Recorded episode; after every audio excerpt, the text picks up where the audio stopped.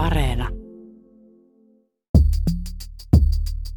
Tämä on Avoin kysymys. Jutun ruumiin avaus. Tämähän on kaikki rajaamista, koska siis mä oon ehdottomasti sellainen määrä korvaa laadun tekijä.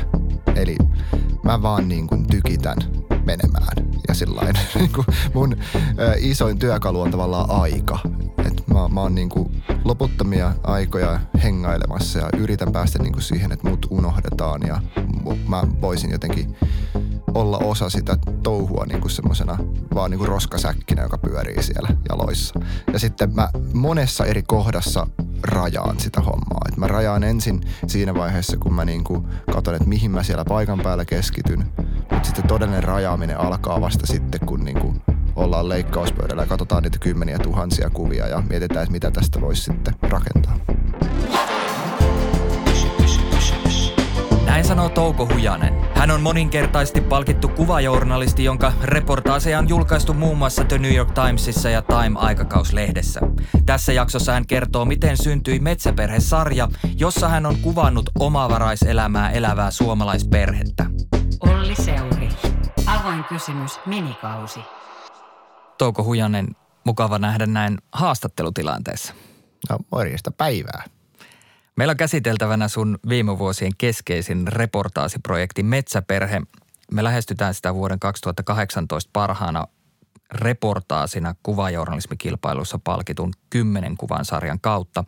Eli kymmenen kuvaa kaikki Pohjois-Karjalasta Valtimolta Maria Dorfin ja Lasse Nordlundin perheen elämästä.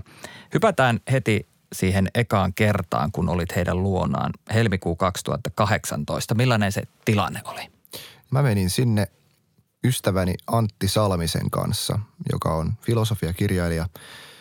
Ja tota, me oltiin Lassen ja Marjan ja perheen mökissä. Ja siellä oli semmoinen räpsakat miinus 35 astetta pakkasta.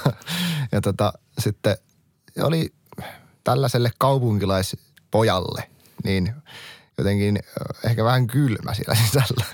Mutta tota, ja muutenkin niin kuin, ehkä vähän klaustrofobinen meininki ja, ja tota, ö, mä kuvasin koko ajan kaikkea ja jotenkin olin siinä häiriköimässä niiden arkea ja se oli vähän niin kuin yllättävä ja outo tilanne ehkä siinä, kun mä pa- pälähdin, niin pamahdin paikalle Antin kanssa ja sitten tota, siinä aika pian jouduttiin sellaiseen suoraan konfliktiin sitten niin kuin tämän Lassen ja kaikkien kanssa. Että, Miksi?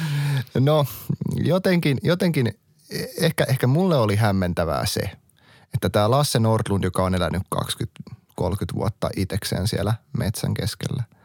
Omavaraista elämää. Niin, niin, niin se on täysin, sillä on kehittynyt täysin omanlainen tapa olla ja semmoinen eristäytyneen ihmisen – äärimmäisen mielenkiintoinen suora läsnäolo. Että se sanoo kaiken, mitä se ajattelee niin ääneen koko ajan. Se selittää sellaista, että musta tuntuu nyt siltä, että tässä on meidän välillä tällainen niin kuin outo jännite ja mi- minä vähän pelkään sitä, että tämä on nyt liian lähellä ja kaikki jotenkin niin kuin sellainen on tosi, se on niin, kuin niin erikoinen tapa olla ja se on niin kuin puu, joka kaatuu päälle, tiedätkö? Ja sitten sit, sit niin vaan miettii, mitä mä teen, miten mä selviän tästä, mitä tapahtuu, o, o, o, pilaanko mä jotenkin tämän jutun, että – te olitte kuitenkin Antti Salmisen kanssa siellä vakavin aikein tekemässä yhteistä projektia. Mikä sun ajatukset käänsi siinä klaustrofobissa tilanteessa siihen, että tämä on ihan ok, että kyllä tästä, tästä niin kuin sarja syntyy? No mä koitin sitten kuvata siinä kaikkea ja sitten me käveltiin tämän Lasse Nordlundin kanssa vähän syvemmälle sinne ryteikköön. Ja, ja tota, siellä oli sitten sen rakentama talo, jota se oli tehnyt siis viisi vuotta ilman mitään työkaluja. Mitään sähkö, sähkökäyttöisiä työkaluja ihan, ihan omin käsiin. Valtava kaksikerroksinen talo ja mä katsoin, että okei, että on, on tällä tyypillä on jotain tietoa, niin kuin, mitä, mitä ei, ei ole. Että et sillä on niin kuin uskomaton kapasiteetti sellaisissa arkaissa menetelmissä ja sellaisessa elämäntavassa ja tinkimättömyydessä kokeilla ihan toisenlaista elämää.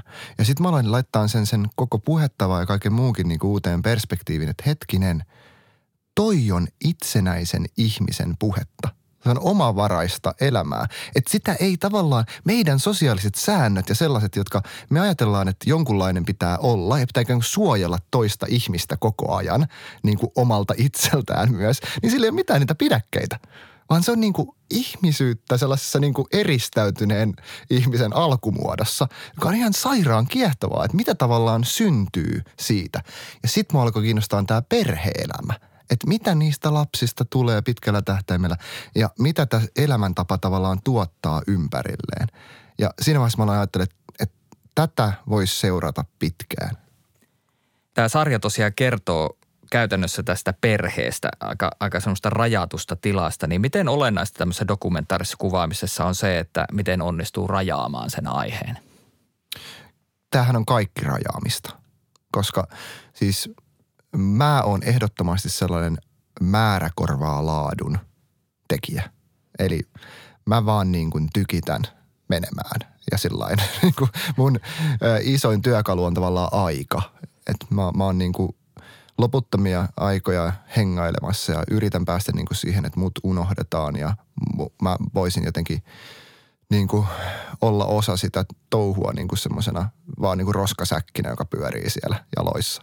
Ja sitten mä, mä tota, ö, monessa eri kohdassa rajaan sitä hommaa. Et mä rajaan ensin, ensin sitä siinä vaiheessa, kun mä niin kuin katson, että mihin mä siellä paikan päällä keskityn. Mutta sitten todellinen rajaaminen alkaa vasta sitten, kun niin kuin – ollaan leikkauspöydällä ja katsotaan niitä kymmeniä tuhansia kuvia ja mietitään, että mitä tästä voisi sitten rakentaa.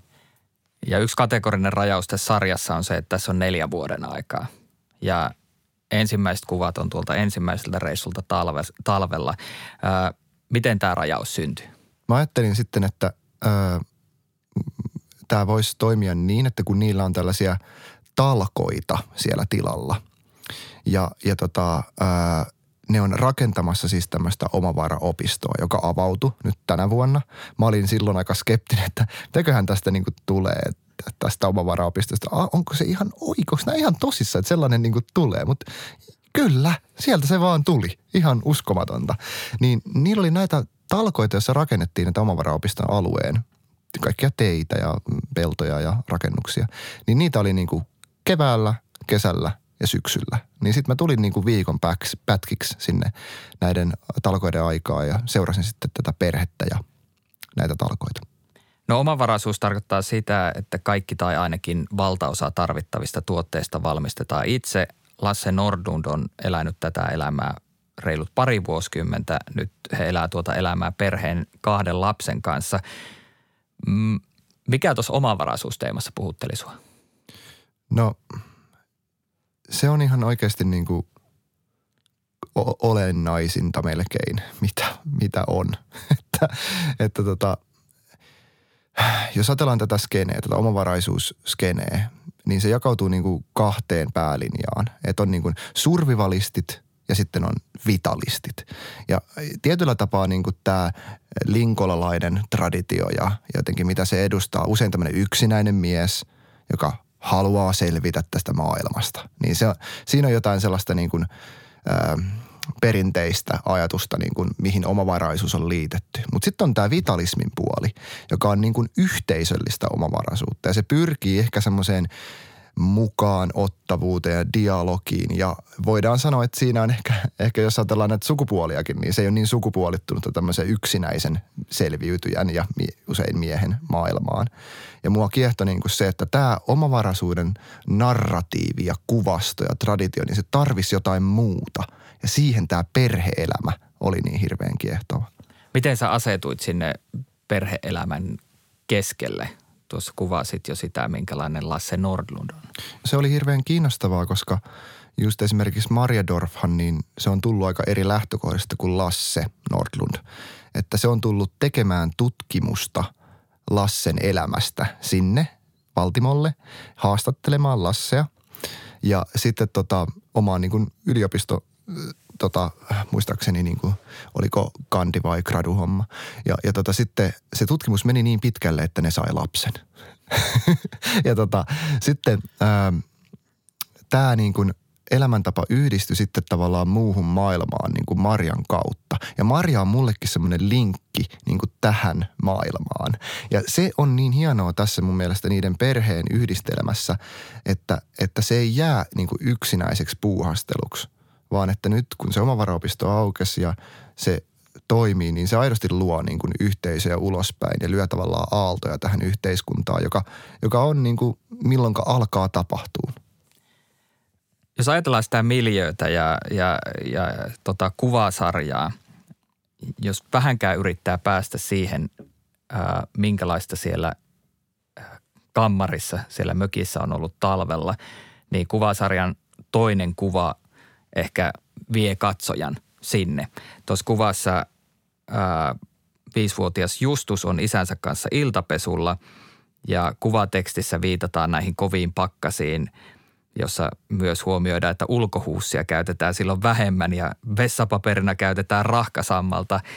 Ää, miten tärkeää on, kun rakentaa tällaista kuvasarjaa, että pystyy välittämään ää, sitä tuntemusta myös, mikä itsellä on ollut niissä tilanteissa?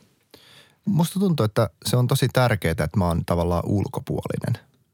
Et, et koska äh, Tää ongelma on usein niin kuin se tämmöisiä aiheiden kanssa, että, että joku, sitä tekee joku, joka on tavallaan niin kuin sisällä siinä yhteisössä, joka niin kuin elää semmoista utopiaa, että ai että onpa tämä hienoa, tämä omavarainen elämä.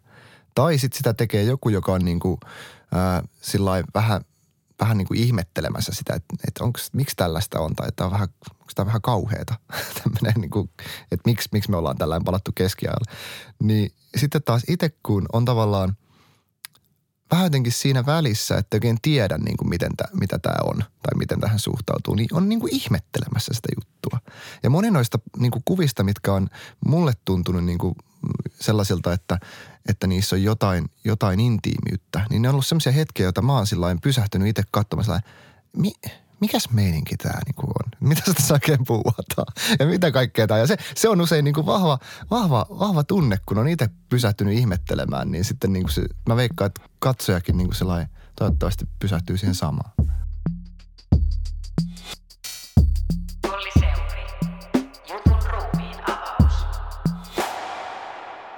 No otetaan sarjan eka kuva. Äh, sarjan kolme ensimmäistä kuvaa on talvesta ja ensimmäinen on muotokuva Lasse Nordlundista ja Maria Dorfista lumisella metsäpolulla. Se on otettu salamalla, toisin kuin sarjan muut kuvat. Se on asetelmallinen, ihan eri lajia kuin sarjan muut kuvat. Niin miksi tällainen avaus? Mä halusin tällaisen niin kuin tavallaan ikonisen aloituksen. Et koko tätä sarjaa mä ajattelin niin kuin sellaisena, että mä haluan tehdä jotain semmoista niin kuin – millä mä viittaan kuvajournalismin historiaan. Ja mä olin, mä olin tätä ennen käynyt pitkän semmoisen tien tavallaan läpi o- oman työni niin kuin tarkastelussa. Että mä olin katsonut omia kuvasarjojani aika sellainen kriittisesti. Sellainen, että vähän, vähän niin kuin sellainen, että en tykkää, en tykkää, en tykkää, en tykkää niin kuin kaikista niistä. Mä en oikeastaan tykännyt niin kuin mistään, mitä mä olin tehnyt. Ja siellä on niin kuin välähdyksiä jostain, mikä on ihan ok. Mutta mä haluaisin yrittää jotain sellaista niin kuin, mikä olisi jotenkin pysyvämpää. Et mä olin ehkä kokeillut kaikenlaista. Mä olin aika hyvä kokeileen kaikkea uutta. Mutta mä olisin kokeilla tehdä tavallaan sen klassisen kuvareportaasin. Ja tämä ajatus tässä, miten näitä eri tavallaan kuvatyyppejä on ajateltu, niin siinä viitataan semmoisiin kuvajournalismin klassikoihin, mutta sitten myös rakennetaan tällaisia kiinnekohtia – että just esitellään henkilöt esimerkiksi tässä ekassa kuvassa. Ja se on visuaalisesti tämmöinen niin staattisempi, vähän taulumaisempi kuin sitten kun alkaa tapahtuu, joka on sitten seuraavissa kuvissa. Ja mikä merkitys sillä salamalla on? No sillä salamalla on semmoinen merkitys, että se ö, jälleen kerran niin erottaa sen niin kuin näistä muista kuvista. Että jos sä teet sarjan, jossa on kymmenen kuvaa ja kaikki kuvat on vierestä seurantaa – tiedätkö? Niin sitten siinä tulee vähän sellainen ajatus, että no tämä tyyppi on vaan seuraillut tätä. Että se vaan on ollut tuossa hengailemassa. Mutta jos yksi kuva onkin sellainen hallittu, jossa sä oot ikään kuin pysäyttänyt ne ihmiset ja laittanut ne poseeraamaan, hallinnut valoa, hallinnut sitä tilannetta, niin katsojalle tulee semmoinen subliminaalinen niin kuin tavallaan viesti, että tämä tyyppi tietääkin, mitä se tekee.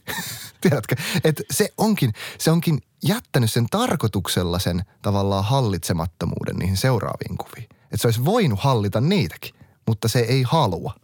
Ja sä et ajattele, että tämä ensimmäinen kuva on kuitenkaan niin kuin sarjan paras tai näyttävin kuva. Ei, mä en tykkää sitä yhtään. se on musta, se on teknisesti niin kuin vähän heikko ja sillain, siinä on vähän liian kovat varjot ja kaikki. Se, se ei niin kuin, mutta mut kaikki on is, jotain isompaa osa tässä hommassa. Että tästä kun mä oon tekemässä nyt ää, näyttelyitä ja sitten ää, kirjaa nyt parhaillaan, niin tota, ää, sinne tulee tämmöinen tavallaan kuvakombo, joka on neljänä vuoden aikana tällä samalla metsätiellä, tämä sama kuva kuvattuna. Niin sitten siinä vaiheessa, että kaikki niin kuin saa merkityksen, ah, tätä tässä tehtiinkin. Ja tämä on tämmöinen niin kuin, ää, monivuotinen, monikymmenvuotinen verkosto ja rihmasto, joka sitten lopulta yhdistyy. No mistä sulle tuli inspiraatio ää, tähän avauskuvaan ja siihen, miten tämmöinen dokumentaarinen kuvasarja just tässä tapauksessa lähti rakentumaan? Ennen tätä kun mä aloin tekemään tätä, niin mä tosiaan katoin omia töitäni kriittisesti ja katoin myös kaikki kuvajournalismin kultakauden Lifetime-lehtien klassikkokuvareportaasit niin kuin uudestaan. Että näähän on heitetty roskakoriin jo niin kuin 80-luvulla. Sillä, että nämä Eugen Smithin kaikki country doctorit ja Spanish Villageit, niin eihän tällaista, tällaista enää kukaan, ketään ei kiinnosta, että tämä on nyky, nykyään meillä tämän tällaista postmodernia, fragmentoitunutta, mahtavaa yksilöiden aikaa, jossa tehdä mitään tällaista hienoa, humaania, jotenkin kansoja yhdistävää, niin kuin pienet ihmiset tekevät jotain hienoa syklisessä aikajaksossa, niin tällaista ei todellakaan tehdä. Mutta sitten kun mä katsoin niitä kuvia ja, ja tota, ää, tätä Country Doctor-sarjaa, niin mulla tuli semmoinen, että ai vitsi, että tämä on todella ajankohtaista. Tämä on todella, kurantti, että näin sitä pitäisikin tehdä. Ja mä tavallaan otin sen vähän niin kuin siitä semmoisia visuaalisia myös malleja tietyllä tapaa. Että siinä, siinä se lähtökuva on just tämmöinen henkilön esittely, jossa se on keskelle asemoitu tällä. Joo, tämä vuoden 1948 äh, Eugene Smithin reportaasi Country Doctor. Siinä on tämmöinen äh, tohtori Seriaani keskiössä ja siinä hän seurasi reilun kolmen viikon ajan tämän, tämän maalaistohtorin elämää. Ää, miksi sä sanot, että tällainen kuvaaminen on edelleen relevanttia? Eli tämä postmoderni kritiikki tavallaan, mikä, mikä niin tuli tämän, tälle Lifein ja Timein niin kuin kuvareportaasi perinteelle, niin oli käytännössä niin kuin se, että ei me olla mikään tämmöinen yhteinen ihmiskunta. Ei me olla tekemässä mitään niin kuin yhdessä, että et, et, et siinä on jotain semmoista niin kuin porvarillista ja inhottavaa ajatella näin. Mutta sitten niin kuin nykyaikana, kun katsoo vähän tätä maailmantilannetta, että meillä on kaikkia näitä niin kuin valtavia katastrofeita ja pandemioita ja sotia ja kaikkia tämmöisiä, niin ehkä meidän pitäisikin vähän sillä taas palata jotenkin siihen, että ehkä meidän kuitenkin ollaan joku ihmiskunta. Eikä meidän pitäisikin tehdä jotain yhdessä. Ja ehkä tämmöinen niin kuin syklinen narratiivi, mikä niissä reportaaseissa oli, niin ehkä se on taas relevantti. Että, että, että tämmöisissä hienoja yksittäisiä kuvia, jotka ei ole ikään kuin yhteydessä toisiinsa, niin niitä on maailma niin kuin täynnä. Tarvitaanko me semmoista nyt niin kuin loputtomasti? Vai pitäisikö, voidaanko me tehdä tämmöistä niin kuin ihan – tylsää perinteistä reportaasia. No niissä on tietysti se narratiivisuus. on niissä kyllä aika usein, jos tota Eugene Smithin sarjaa katsoo, niin kompositio on tärkeä, kasvojen ilmeet, ehkä myös ruumiillisuus. Miten tämä eros tai eroaa siitä, mitä sä olit aiemmin tehnyt? Mä olin aiemmin niin kuin jotenkin, mä olin hyvä rakentamaan tavallaan niin kuin visuaalisesti vaikuttavia kuvia. Että mä oon tavallaan hakenut sellaista – impaktia ja semmoista komposition ja valon semmoista vahvaa ikään kuin, tiedätkö, iskevyyttä. Ja, ja tota, sitten mä tajusin niin kuin, että mä katsoin niitä Eugene Smithin kuvia, että se on täysin kasvojen ilmeistä niin kuin kyse. Että kaikki asiat tapahtuu ihmisten kasvoilla kuitenkin. Ja se vaikuttavuus on niin kuin siinä, että mitenkä ihmiset on läsnä olematta läsnä. Ja sitten mä innostuin tästä hirveästi niin kuin sitä pienestä jutusta, että mitä jos jotenkin alkaisi keskittyä niin kasvoihin. Ja jos puhutaan noista ää, kolmesta ensimmäistä kuvasta, niin on tosi tavallaan hassua, että, että, että siellä on se salamakuva, sitten on se intiimikuva sieltä kammarista, mutta kolmas kuva, jos näin niin kuin kronologisessa hahmottamistavassa pysytään, niin, niin se on otettu uuden talon parvekkeelta alaspäin. On sininen hetki, pakkasmaisema, lunta, metsää ja, ja tähän ei ole yhtään semmoinen niin intiimi kuva. Niin mikä tämän merkitys on? se on niin kuin huono kuva kaikilla standardeilla. että se, se ei ole vaikuttaa visuaalisesti, se ei, eikä se ole intiimi, eikä se ole mikään. Ja just tällaisia kuvia kuvareportaasi tarvii. Et se, oli, se oli toinen juttu, mitä mä tässä niin kuin yritin, että, että tota, mä koitin ravistella itteni irti sellaisesta kerrontatavassa, missä jokaisessa kuvassa on ladattuna hirveästi poveria. Koska silloin ei ladata oikeastaan mitään. Mikä se merkitys sitten on? Mitä siinä on, jos siinä ei ole niitä asioita, mitä sä mainitsit? Siinä vaiheessa, jos ajatellaan, että ensimmäinen kuva esittelee ihmiset ja toinen kuva vetoo tunteisiin, niin kolmas kuva on tämmöinen niin sanottu hengähdys. se on sellainen, jossa sä saat niinku katsoa, että aah, tämmöinen paikka, että joo, siellä ollaan metsän keskellä. Aha, okei, okay, ei kiinnosta, mutta joo, ihan, ihan jännää. Että sä tavallaan niinku katsojana pääset vähän sellainen niinku siirtymään siinä jutussa – ja tämä on tämmöistä niin kuin tavallaan, nyt siirrytään tavallaan kuvan tekemisestä narratiivin tekemiseen. Sitä reportaasi on. Se on uhraamista.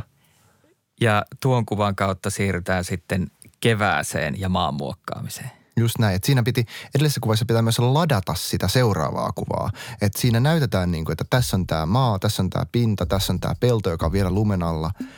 Ja sitten aletaan hommia. Se on se seuraava kuva, jossa sitten aletaan hakkaamaan ja möyrimään sitä maata.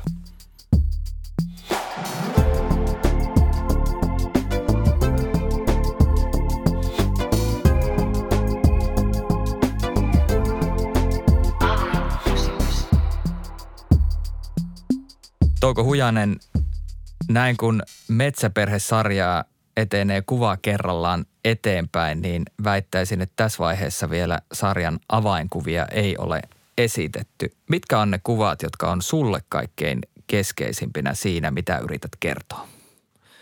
Ö, eli tämä vielä kun ollaan neljännessä kuvassa, niin sekin on vielä huono. Eli tässä on nyt ollut niin periaatteessa neljä huonoa kuvaa. Ja, ja tota, ö, vasta viides kuva on sitten niin kuin ensimmäinen oikea valokuva. Ja oikea semmoinen hetki, jossa, jossa mä muistan, kun mä katsoin sitä tilannetta. Mä menin siihen, mä katsoin, että nyt tapahtuu. Nyt tapahtuu. Nyt tapahtuu. Tässä on Ivo Jima, tässä on kaikki. Tässä työnnetään niin kuin lippua, tässä työnnetään puuta, tässä työnnetään tulevaisuutta, mitä tahansa. Tässä on kaksi eri sukupolvea ja tässä on – Maria ja Justus, ja Justuksella on kypärä, vaikka se on alasti. ja tämä kypärä ei siis ole mikään sellainen suojajuttu, minkä ne on laittanut sille päähän, vaan se kypärä on siis semmoinen, mitä se Justus haluaa itse pitää, se on, joka se on löytänyt jostain sieltä metsästä, koska se on sen mielestä sankarillisen näköinen. Tää, ja tässä on niin kuin mun mielestä semmoisia symbolitasolla tärkeitä asioita, eli nyt tullaan niin kuin ekaan ydinkuvaan. Tässä kuvassa siis Maria Dorf ja Justus kaataa puuta juurineen. Ja Justus on tosiaan alasti, mutta styroksinen pyöräilykypärä päässä. Öö, millainen toi tilanne oli? Mitä sun pääs liikkui, kun sä seurasit, seurasit sitä toimintaa? Joo, mä itse asiassa kuvasin semmoista puiden kantoa niin kuin toisella puolella. Et mä olin, mä olin niin kuin kääntynyt poispäin tuosta tilanteesta. Ja sitten kun se, ne puut lähti kantamaan niin kun se tien yli, niin mä huomasin sivusilmällä, että hetkinen, täällähän nyt noin kaataa tuota puuta. Ja mä käännyin katsomaan sitä ja ai että siinä, nyt, nyt on oikein, nyt on kuva. Ja sitten tota, siinä oli semmoinen risu siinä edessä.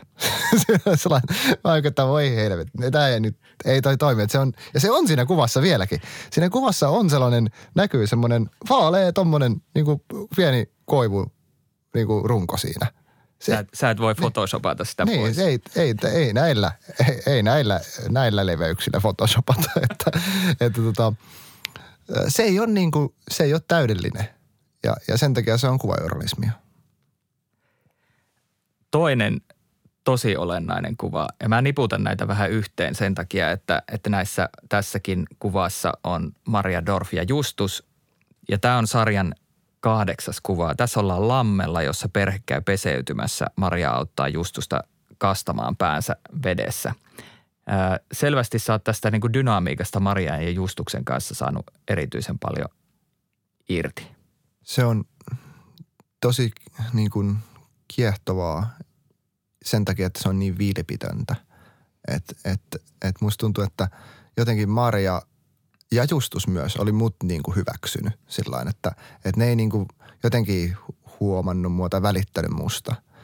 Ja, ja tota, öö, tässä lammella, niin, niin tota, se on musta hauskaa, koska kun mä kuvasin tota tilannetta, niin siinä kuvassa että se näkyy vähän, että Maria, Maria niin kuin hymyilee pikkusen. Siinä on se pieni hymynkare, kun se niin kuin huomasi, huomasi, että mä kuvaan sitä tilannetta, niin sitten tota, silläkin tuli niinku se, että okei, onhan tämä vähän niinku, onhan tämä vähän erikoinen, on tämä niinku vähän outo asento. että nyt mä niinku kaadan mun lapsen jotenkin tonne veteen. niinku sellainen. Niin hänen, se, hänen hiuksia pestään. niin, niin, ja sitten tavallaan siinä on jotain sellaista vietonta ja hauskaa ja, ja tota, äm, usein, usein niin kuin, my, myös, myös se on tosi tarpeellista, niin kuin, että tämä tunnelma tavallaan vaihtuu tämmöisestä niin kuin – hirveästä puurtamisesta ja vääntämisestä ja kovasta työstä niin kuin johonkin tällaiseen vähän niin kuin leikillisempään. Miten siihen tilanteeseen pääsee, siihen leikilliseen tilanteeseen?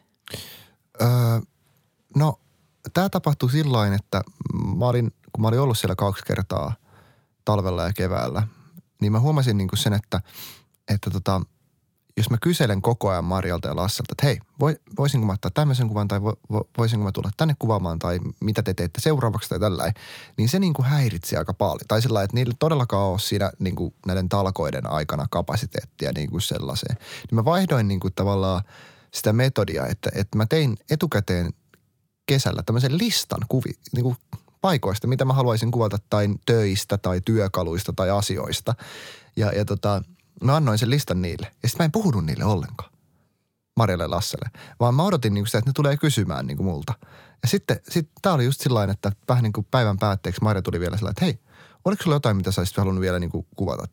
Niin sitten mä olin no että mm, ehkä mä olisin halunnut niin kuin käydä siellä lammella, että kun me ei olla vielä sitä, sitä oikeastaan ollenkaan kuvattu. Niin sitten ne oli sellainen, no me ollaan itse lähdössä sinne. Ja sitten me mentiin sinne. Ja tämä tavallaan niin kuin, jotenkin niin kuin – käännös, että ne kysyy multa, niin se oli aika kiva tavallaan niin kuin luottamuksen osoitus.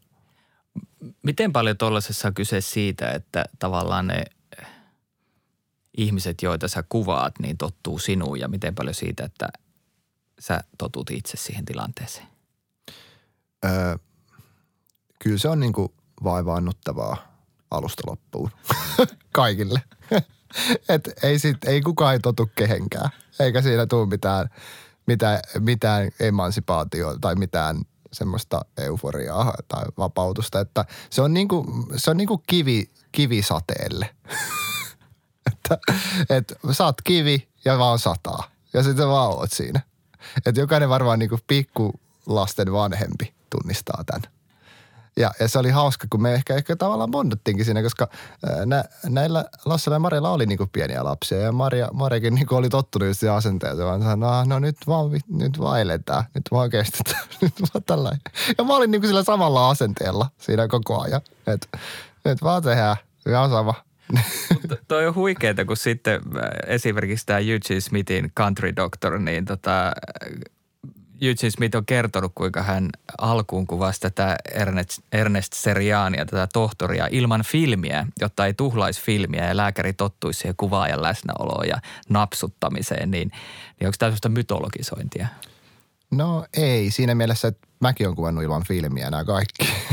että tota, kun on valtavat määrät muistikortteja, niin sillä ei niin mitään väliä. Että tuolla metodilla kyllä käytännössä, joo. Että vaan, vaan kuvataan ja kuvataan ja kuvataan ja se menee ihan naurettavuuksiin. Ja siitä tulee niin kuin sellainen, että, älä, että ei tuossa enää mitään järkeä, että on täyttä hulluutta. Niin sitten sit siitä pääsee niin kuin yli. Mikä merkitys fyysisellä kestävyydellä on sitten tollasessa? Tai jotenkin sillä, että jaksaa olla ja jaksaa etsiä sitä kuvaa ja jaksaa ottaa niitä kuvia ja jaksaa nähdä, mistä se syntyy. Mä huomasin sen niin kuin ihan puhtaan fysiikan merkityksen tuolla Valtimolla tosi konkreettisesti, koska kun siellä tehtiin niitä talkoita, niin mulla oli tietenkin hirveä himo niihin hommiin. Mä olisin halunnut niin kuin kontribuoida jotenkin. Musta tuntuu, että mä olin semmoinen roskasäkki, joka siellä pyörii, koska ää, mä olisin halunnut, tiedätkö, sillä lapioida. Ja sitten tota, mä, y- yksi päivä mä ajattelin sillä, että jes, nyt mä vähän lapioin, että ei tässä mitään. Sitten mä pari tuntia lapioin hiekkaa ja vein sitä johonkin niin kuin kottikärryllä. Ja tota, se päivä meni aivan pilalle. siis mä en, niin kuin, en mä nähnyt mit, mä en jotenkin nähnyt mitään.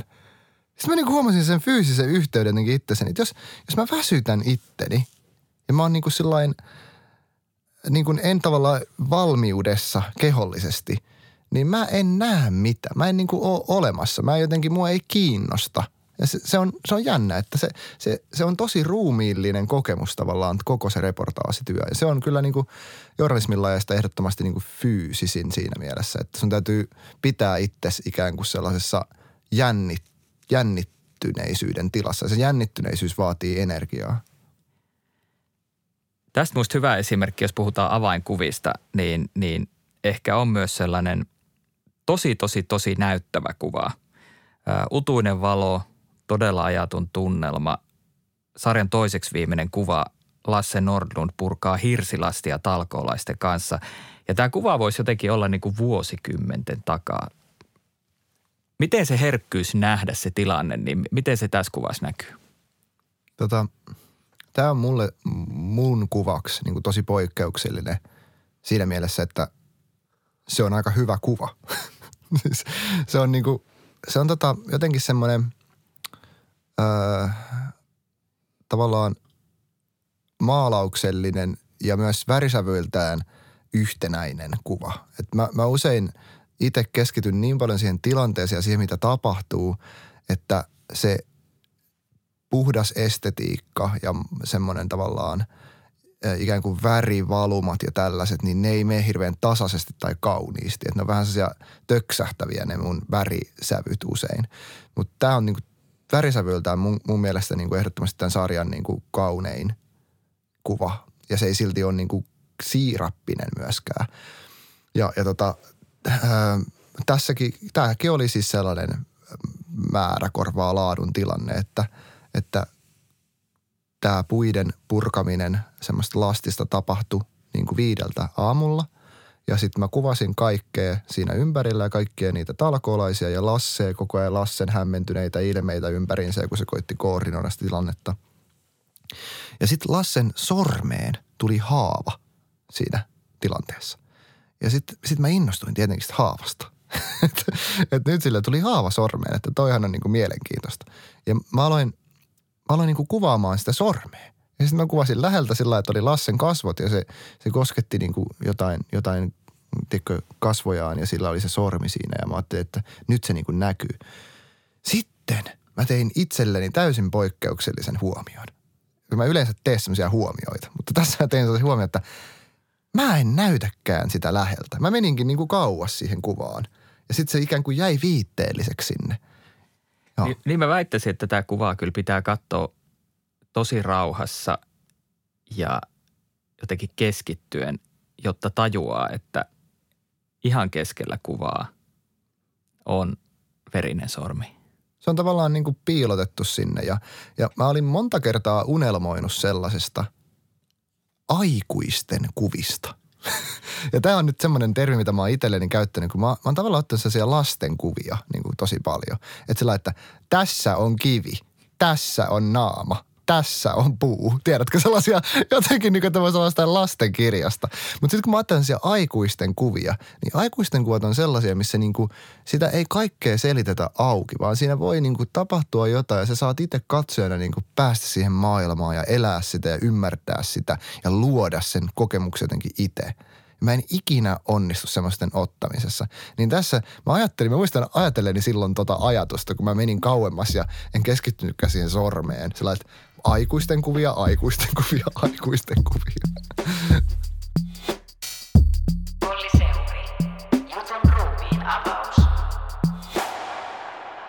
No me ollaan nyt käyty kuvasarjaa läpi sekä sarjan rytmin näkökulmasta että yksittäisten kuvien merkityksiä purkaen. Millaista tarinankerrontaa tällainen klassinen kuvareportaasi sun mielestä edellyttää? Se edellyttää sitä, että harmonia syntyy toisteisuudesta ja sen toisteisuuden rikkomisesta. Eli harmonia ei ole niin kuin sitä, että kaikki näyttää samalta, vaan se näyttää, se, se on sitä, että kaikki näyttää vähän samalta ja sitten sitä rikotaan jotenkin. Eli niin sanottu yhdeksän suhde yhteen menetelmä. Ja tästä valokuva Marie Haald, kun se oli Suomessa vierailulla, niin se puhui siitä, että, että jos tehdään kuvasarja itkemisestä, niin yhdeksän kuvaa on itkemisestä ja yksi kuva on nauramisesta. Ja tämä, ja tämä tavallaan pitäisi niinku rytmittyä niin, että se, se yksi kuva nauramista tulee siellä loppupuolella, jolloin kaikki on jo sisäistänyt sen, että tämä käsittelee itkemistä. Mutta elämä ei ole vaan itkemistä, vaan siinä on myös naurua ja iloa ja normaalia läsnäoloa. Ja silloin alkaa tuntumaan. Ja tämä on tavallaan se metodologia, mitä tässä on käytetty, tämä yhdeksän yhteen. Ja Mari Haldo on siis tämmöinen tanskalainen kuvajournalisti, aika samoja ikiä kuin sä palkittu. Öö, jos tätä tulkitsee tätä sarjaa tällä yhdeksän suhde yhteen, niin se toimii tässä Metsäperhe-sarjassa aika moneen suuntaan. On se avauspotretti, sitten on se sinisävyisempi kerrontaa rytmittävä kuva talvisesta maisemasta. On tämä utuinen valo, suorastaan tämmöinen piktorialistinen kuva. Mutta sitten on tietysti myös se, että miten läheltä ja kaukaa kuvaat. Ää, jos ajatellaan niitä lastenkuvia, niin kuin itse sanoit, niin sarjassa on yksi todella voimakas lähikuva Lasse Nordlundista. Kuudes kuva, jossa on voimakas, jopa kärsivä ilme, hikipisara valuu nenästä. Ää, oletan, että se on joku työnteon keskeltä, niin miksi tämäkin on tärkeä? Se on ihan äärimmäisen tärkeää, että mennään välillä niin kuin suoraan naamaan. Että tavallaan joku, jossain vaiheessa täytyy tulla semmoinen olo, että tämä on totta. Tämä tuntuu jossain. Ja tämä tavallaan tämä kasvon ilme ja tämä pisara, tämä hikipisara, joka sen Lassen nenästä tulee, niin se kertoo siitä, että on kuuma ja on todella kuuma. Ei ole vaan vähän kuuma, vaan on kaikkien aikojen kuumin kesä Suomessa ja kaikkien aikojen kuumin heinäkuu. Ja just silloin oli tullut tämä IPCC-raportti, joka käsitteli tätä aihetta, niin se tavallaan tuo sen niin kuin jotenkin sun kehoon. Ja tämä keho on se, mitä tämä sarja tietyllä tapaa käsittelee. Ja sitten kun tullaan siihen, että mitä valokuvaaja tavallaan tekee, miten tämä sitten kerrotaan, niin se on todella pinnallista. Se on todella niin kuin pintaa. Kaikki on pintaa. Ja, ja tota, tämä kuva on siis syntynyt sillä että mä kuvasin tämän saman kuvan mun isästä kymmenen vuotta aikaisemmin semmoisella niin kuin, ä, yliopiston kurssilla, jota oli pitämässä Liisa Takala. Mä kuvasin mun isää sienestämässä. Ja sitten mä huomasin, että mun isältä tulee tippa sen nenästä, kun se sienesti sat syksyisessä ilmassa. Ja tota, sitten mä aloin metsästää sitä tippaa sillä että mä olin vastavaloon ja mä näin, kun se tippa tulee siitä, mä kuvasin sitä tippaa sen nenässä. niin, niin sitten mä muistin tämän kuvan, mikä mä olin mun isästä ottanut ja mä aloin etsimään sitä samaa tippaa. Ti- tulisiko sieltä Lassen nenästä sellainen tippa? Ja näin tyhmää on valokuvaaminen. Toi tulee tosi lähelle, niin miten lähellä saat fyysisesti, kun oot kuvannut tällaisen kuvan? Mä oon about puolen metrin päässä tai sellainen. Ja Lasse Nordlund siinä tekee töitään ja Joo. tavallaan on se kivi, johon se sade ropisee. Just näin, just näin. Että kaikki me ollaan se kivi siinä tilanteessa, että, että tota, en mä tiedä, kyllä Lassekin siinä, Lasse ei ole mitenkään sillain tavallaan semmoinen luonnon eläin, että se ei jotenkin aistisi tai se ei ymmärtäisi, mitä mä oon tekemässä. Että se on tosi tietoinen periaatteessa kaikesta ja tarkkailee mua myös samalla kun mä tarkkailen sitä. Ja Lassella, Lasse on äärimmäisen, se on tavallaan valokuvaaja sielultaan. Se, se, se tekee ihmisillä sellaisia kokeita, jotka on tosi mielenkiintoisia, kun silloin esimerkiksi semmoinen pieni hammas, joka, jonka se olisi voinut korjata, käydä hammaslääkärissä korjaamassa, mutta se sanoi, että se ei halua korjata sitä hammasta, koska sitä kiinnostaa se, kun ihmiset kattoo sitä hammasta. ja sitten se kattoo niitä ihmisiä ja miettii sillä, että sä katot tätä hammasta. ja se on niin kuin äärimmäisen itsetietoinen tavallaan, joka on mielenkiintoista, koska se ei myöskään välitä mistään. ja se on niin kuin, toi on just niitä outoja persoonallisuuden piirteitä, mitä syntyy tavallaan, kun on niin kuin eristyksissä ja elää tavallaan omaehtoisesti.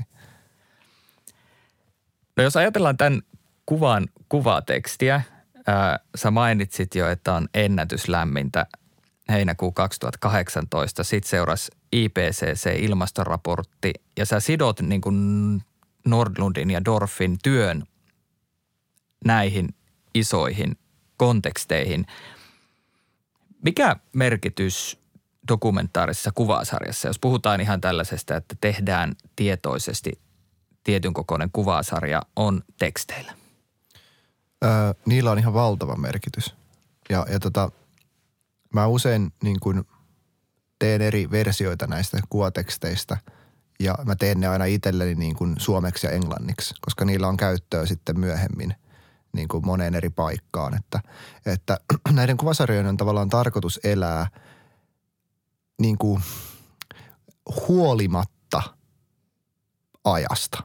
Et niitä käytetään lehdissä ja niitä käytetään näyttelyissä ja niitä käytetään kirjoissa ja niitä käytetään tällaisissa kilpailusarjoissa ja kaikissa granttihakemuksissa ja apurahahakemuksissa ja portfolioissa ja – lukemattomissa eri tarkoituksissa, niin silloin nämä kuvatekstit niin kuin se, mulla on tavallaan semmoinen arsenaali niitä, mitä sitten voi aina kontekstoida tarpeen mukaan. Et, että ne tekstit vaihtuu aina vähän sen mukaan, että mikä on kuranttia.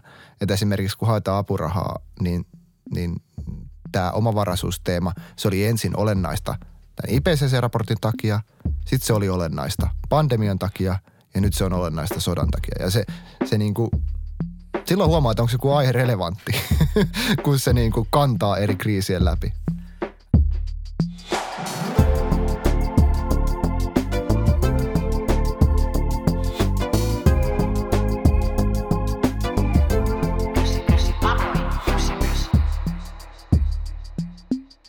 Touko Hujanen, mennään sarjan viimeiseen kuvaan.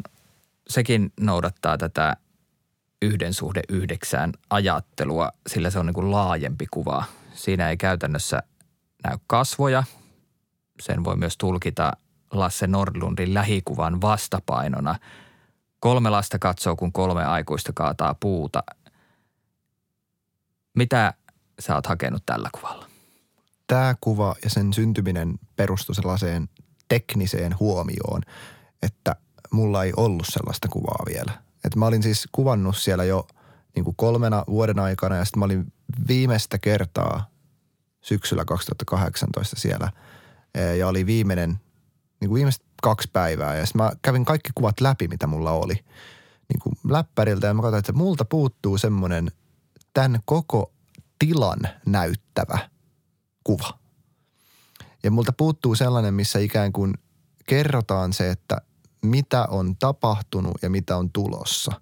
Ja sitten mä aloin laajakulmalla niin kuin hakemaan sitä yhtä kuvaa. Mä kuvasin oikeastaan puolitoista päivää niin kuin vaan sitä yhtä kuvaa eri, eri paikoissa järjestelmällisesti niin kuin laajempaa kuvaa. Ja, ja tota, se, miksi tämä kuva on tärkeä, niin tämä näyttää sen miljöön. Että tämän sarjan nimi on Metsäperhe, mutta oikeasti tämän sarjan nimi pitäisi olla – talousmetsäperhe. Koska siis tämä ei ole mitään upeata mytologista aarnimetsää, minkä keskellä nämä autenttiset ihmiset elää. Vaan, vaan tämä on ihan tavallista suomalaista talousmetsää. Ja siellä nyt vaan sattuu olemaan se paikka. Ja se on musta olennaista näyttää, että tämä missä tätä muutosta ja kaikkea uskomatonta tulevaisuutta niin sukupolvien välillä tällaisessa omavaraisessa yhteisössä rakennetaan – niin se on ihan tavallinen suomalainen metsä.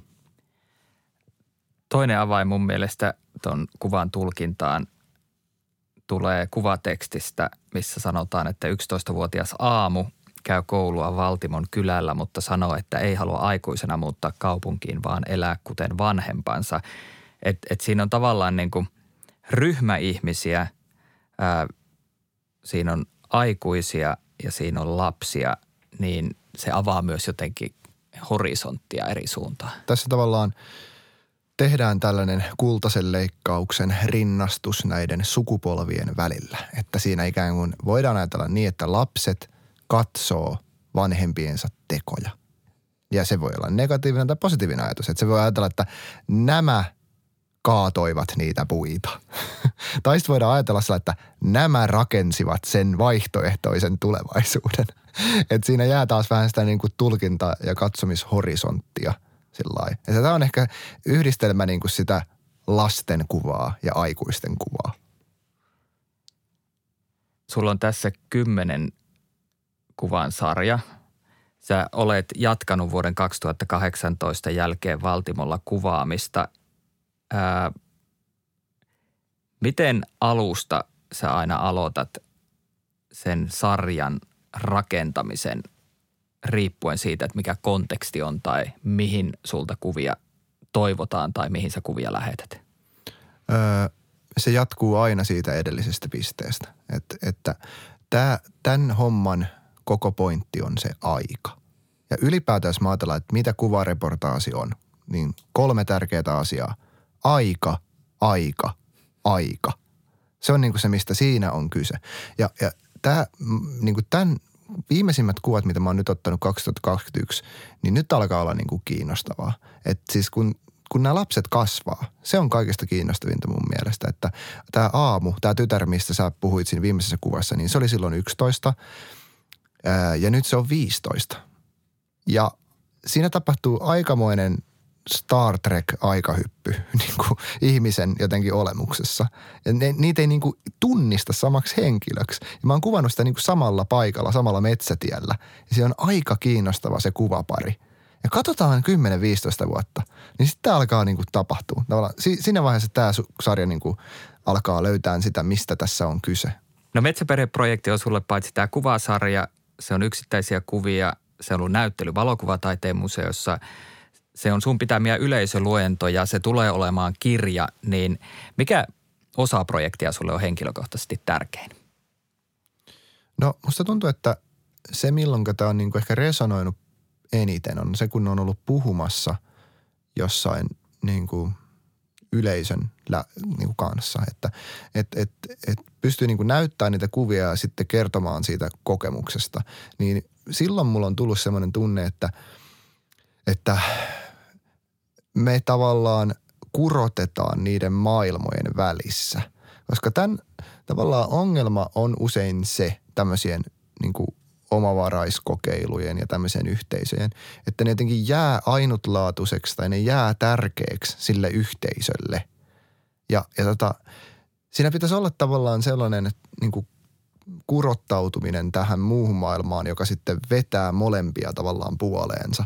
Ja nämä live-tilaisuudet on ollut semmoisia kyllä, missä mulla on niin kuin tuntunut siltä. Ja ihmiset on sellainen, moni on sitten niin kuin kiinnostunut siitä omavaraa ärryystä ja kaikesta siitä jotenkin. Ja, ja se on musta hirveän kiva, että siinä on tämmöinen niin kuin myös tiedon intressi ihmisille. Että aa, tämä on joku, mihin mä voin osallistua. Tai jotain, mitä on oikeasti olemassa. Mikä merkitys sulla on sille, että sun työn kautta tapahtuisi joku muutos? No en mä usko, että niin kuin varsinaisesti mitään muutosta sen työn kautta tapahtuu, mutta, mutta mä voin ainakin niin kuin dokumentoida sitä tapahtuvaa muutosta. Ja se on niin kuin, mä uskon, että se tulee olemaan niin kuin tosi kiinnostavaa niin kuin myöhemmin ja, ja tota, historiallisesti jotenkin, niin kuin, että, että tässä ei voi tavallaan niin kuin hävitä. Että, että jos ei tästä tuu mitään, jos ei omavaraisuus tuosta tavallaan niin kuin yhteisöllisyydestä tuu mitään semmoista valtakulttuuria tai mitään tällaista, niin, kuin, niin on kiinnostavaa. Tällainen tapahtuu historiassa. Mutta sitten jos siitä tuleekin jotain sellaista niin kuin, ää, pysyvää, että ajatellaan, että omavaraopisto on olemassa vaikka sata vuotta, niin se, että on kuvattu sen synty – ja se ensimmäinen vuosikurssi ja kaikki jotenkin se perhe, jonka ympärillä se rakentui ja mitä niistä tuli ja jotenkin mitä sille tapahtui ja mitä se omavarainen elämä tuotti, niin, niin se on hirveän kiehtova ajatus mulle, että jos se niin kuin jatkaa elämäänsä. Touko Hujanen, kiitos. Kiitos paljon.